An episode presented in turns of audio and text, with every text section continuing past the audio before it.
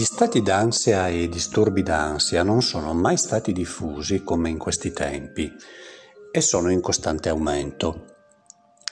Le ragioni sono numerose, tra queste la maggiore complessità della nostra società, ma anche la maggiore conoscenza e consapevolezza della complessità delle tante variabili che incidono sulle nostre vite.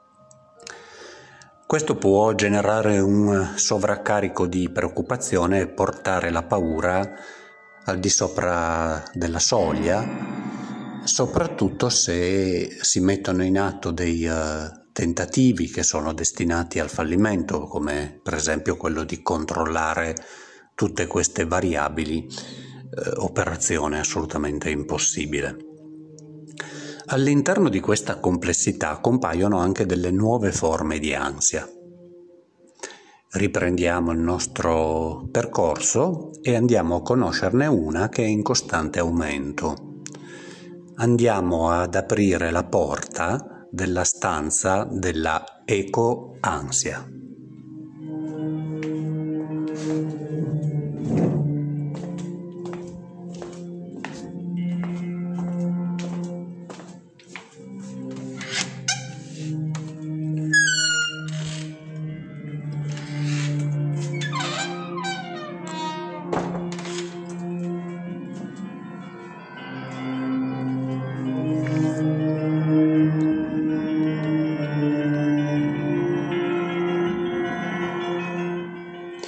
L'ecoansia è un'espressione di paura costante legata ai cambiamenti climatici, alla possibilità di calamità naturali, alla sensazione di allarme legata al pericolo di crollo delle basi ecologiche della stessa esistenza degli esseri viventi sulla Terra. Così come tutti gli stati d'ansia si può manifestare con uno stato frequente di tensione, di allarme, di inquietudine, con eh, disturbi del sonno, sintomi fisici che si possono a volte accentuare ed esplodere in veri e propri attacchi di panico. I primi casi di ecoansia nei quali eh, si manifestavano anche sintomi intensi, sono stati individuati tra i ricercatori impegnati nello studio dei cambiamenti climatici. Nonostante gli scienziati siano soliti ad un approccio razionale, distaccato, poco emotivo ai contenuti delle ricerche, molti di loro sono stati colpiti da disturbi mentali per via dell'impatto che le scoperte, le consapevolezze che acquisivano aveva sulle loro menti, soprattutto per via della distanza che notavano, specialmente in passato, tra le loro scoperte, i dati, le conoscenze e le urgenze che emergevano dal loro lavoro e la mancanza di sensibilità alla gravità della situazione che osservavano al di fuori del lavoro nelle società e anche nelle scelte politiche. Questi ricercatori si trovavano e spesso si trovano ancora oggi nella stessa posizione dei protagonisti del film eh, Don't Look Up, che eh, sono una dottoressa in astrofisica e il suo docente all'università, che scoprono che entro sei mesi una gigantesca cometa colpirà la Terra provocando l'estinzione del genere umano. Allarmati, riferiscono tutto alla Presidente degli Stati Uniti e dopo essere stati snobbati e anche umiliati dall'amministrazione, si rivolgano alla stampa e alle tv. Finiscono però in un assurdo circo mediatico fatto di stupidità collettiva, di negazionismo, di scontri ideologici, di strumentalizzazioni, che finisce per rendere assolutamente irrilevante quello che sta accadendo, cioè l'arrivo della gigantesca cometa.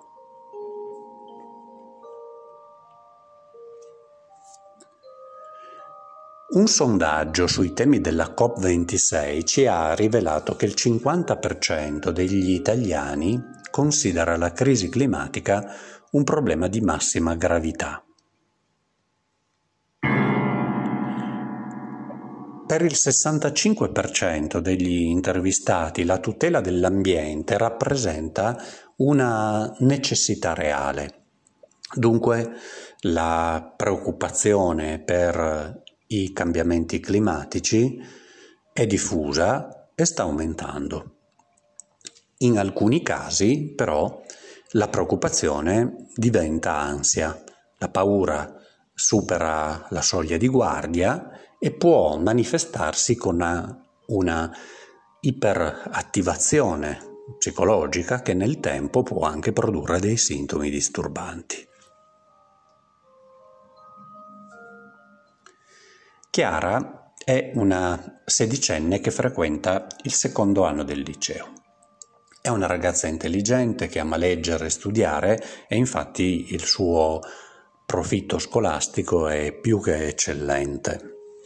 È informata su molti temi relativi alla difesa dell'ambiente e già dalla scuola primaria aveva manifestato molta sensibilità agli argomenti che le insegnanti proponevano nelle ore di educazione ambientale.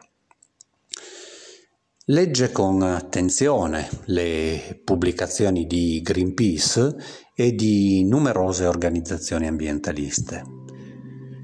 Negli ultimi anni è stata anche molto attiva nella partecipazione alle iniziative del movimento giovanile Fridays for Future.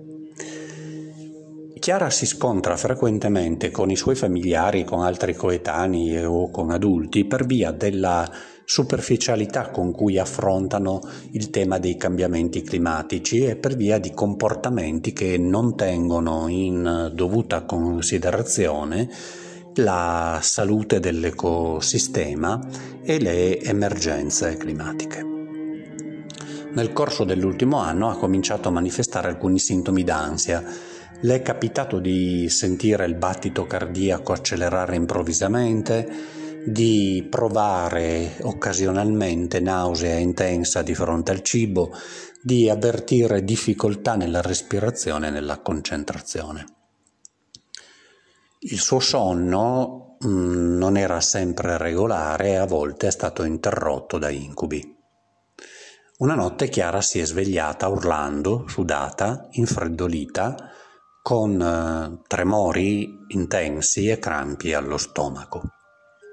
I genitori hanno chiesto l'intervento della guardia medica che dopo averla visitata le hanno somministrato un calmante ritenendo che si trattasse di un intenso attacco di panico. Anche nei giorni successivi Chiara ha provato un forte stato di tensione fisica e di ansia dolori muscolari e non voleva uscire di casa. Spesso le accadeva di non riuscire a trattenere il pianto. La sera prima di questo intenso attacco di panico, Chiara ha ascoltato attentamente una conferenza tenuta ad una platea di giovani da una ricercatrice. Il tema della lezione era la transizione biotica, ossia l'estinzione di massa. Nella lezione la professoressa esponeva una panoramica sulle principali grandi estinzioni del passato e poi si concentrava sul tema della sesta estinzione di massa che secondo molti scienziati è già in atto in quanto noi stiamo assistendo ad un aumento drastico dei tassi di estinzione di molte specie viventi.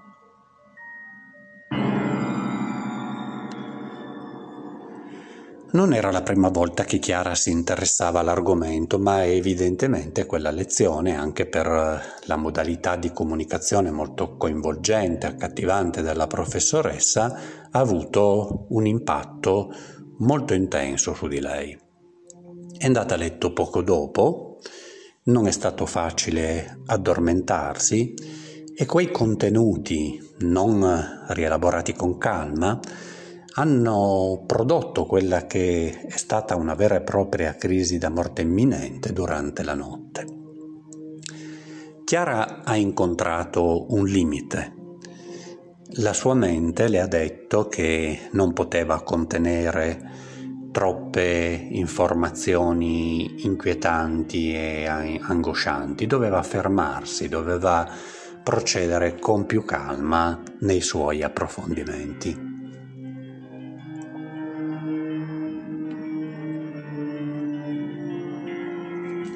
L'ecoansia è certamente più diffusa negli appartenenti alla generazione Z, ossia i nati tra il 1995 e il 2010, i ragazzi dei uh, Fridays for Future. Un'indagine sulla salute nel pianeta realizzata dall'ANSET nel 2021 su 10.000 giovani tra i 15 e i 25 anni in 10 diversi paesi eh, ci dice come il 75% degli intervistati considera il futuro una fonte di paura. Il 50% dichiara che pensando alla crisi climatica e ai problemi ambientali prova tristezza, ansia, rabbia nei confronti di chi dovrebbe decidere delle politiche di protezione dell'ambiente e sensi di colpa. Il tema dei cambiamenti climatici e del pericolo imminente è ormai presente nella letteratura, nel cinema, nelle serie tv, sui social, anche nella musica e lo troverete certamente se ascoltate anche semplicemente i testi di canzoni leggere. Eh, molti insegnanti affermano che i testi scritti dai ragazzi o dai giovanissimi spesso sono pieni di inquietudine, di preoccupazione e che guardano al futuro con pessimismo. Alcuni di loro si chiedono che senso abbia studiare per poi andare a lavorare in un'azienda che magari contribuisce all'inquinamento. E il fantasma della catastrofe ambientale porta molti giovani a mettere in discussione la possibilità di avere dei figli. Molti si sentono soli nel fronteggiare questi stati d'animo negativi e parlandone con i familiari e coetanei hanno fatto l'esperienza di essere presi sotto gamba, di essere scherniti, percepiti come paurosi, eccessivi, pessimisti, catastrofisti.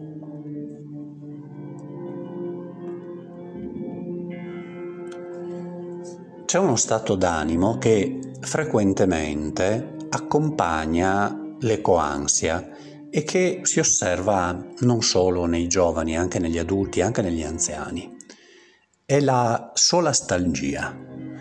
Si tratta di un sentimento di tristezza, di nostalgia, simile a quello che troviamo nelle esperienze di separazione, di perdita, di lutto. La solastalgia è connessa alla visione del declino, dello sfacelo ambientale, e chi la vive avverte un senso di perdita e di impotenza incolmabile. Questo sentimento è vissuto in modo collettivo nelle comunità tribali o di agricoltori che devono o hanno già dovuto lasciare il luogo in cui abitavano perché non più vivibile per ragioni dovute ad eventi naturali che lo hanno trasformato, come per esempio uragani, incendi, siccità o per ragioni legate a scelte o comportamenti degli esseri umani. Per me è piuttosto difficile spiegare a parole la solastalgia. Credo che le immagini e la musica possano essere più efficaci e quindi vi propongo al termine di questo podcast di prendervi un po' di tempo, di cercare online e di visualizzare il video musicale realizzato da Ludovico Einaudi per Greenpeace dal titolo Elegy for the Arctic. Certamente la preoccupazione per ciò che sta accadendo sul pianeta Terra, se non è contenuta, padroneggiata e ben canalizzata, può diventare disadattiva e portare ad ammalarsi, così come è successo a Chiara. Tuttavia non è certo una preoccupazione che dobbiamo cancellare, in quanto può diventare il motore del cambiamento o almeno un acceleratore della transizione ecologica. L'ecoansia ci può spingere ad agire individualmente contro la crisi climatica, rivedendo le nostre abitudini alimentari, scegliendo stili di vita più sostenibili, evitando gli sprechi. Possiamo unirci a organizzazioni ambientaliste, sostenere quelle imprese che sono più attente al tema della protezione dell'ambiente. Possiamo utilizzare i nostri mezzi e parte del nostro tempo per diffondere la conoscenza di comportamenti ecologici. C'è molto che possiamo fare singolarmente e siamo ancora in tempo. Chi soffre di ecoansia è importante che non si sovraesponga ad informazioni relative ai problemi ambientali e che le integri sempre con le tante informazioni relative a quanto gli esseri umani individualmente, in gruppo, organizzazioni, imprese stanno davvero realizzando per la protezione, la salvaguardia del nostro pianeta, anche se sicuramente questo non è ancora sufficiente. L'ecoansia si può contenere anche considerando le grandi risorse dell'essere umano, la capacità di cambiamento, di adattamento, la capacità di individuare soluzioni ai problemi, capacità che si moltiplicano quando gli esseri umani si alleano. È importante però anche lavorare sul proprio bisogno di controllo totale. È certamente indiscutibile l'azione degli esseri umani ha un impatto importante su ciò che accade sulla Terra. Tuttavia non possiamo scivolare nella illusione che tutto ciò che avviene sul nostro pianeta, che è un granello in un universo, dipenda esclusivamente dal comportamento degli esseri umani. Ci sono fattori che non sono e non possono essere sotto il nostro controllo e di questo dobbiamo essere coscienti, non certo per deresponsabilizzarci, per mettere in, eh, in atto atteggiamenti passivi o fatalisti, ma per imparare a fare i conti col senso del limite, il senso della realtà.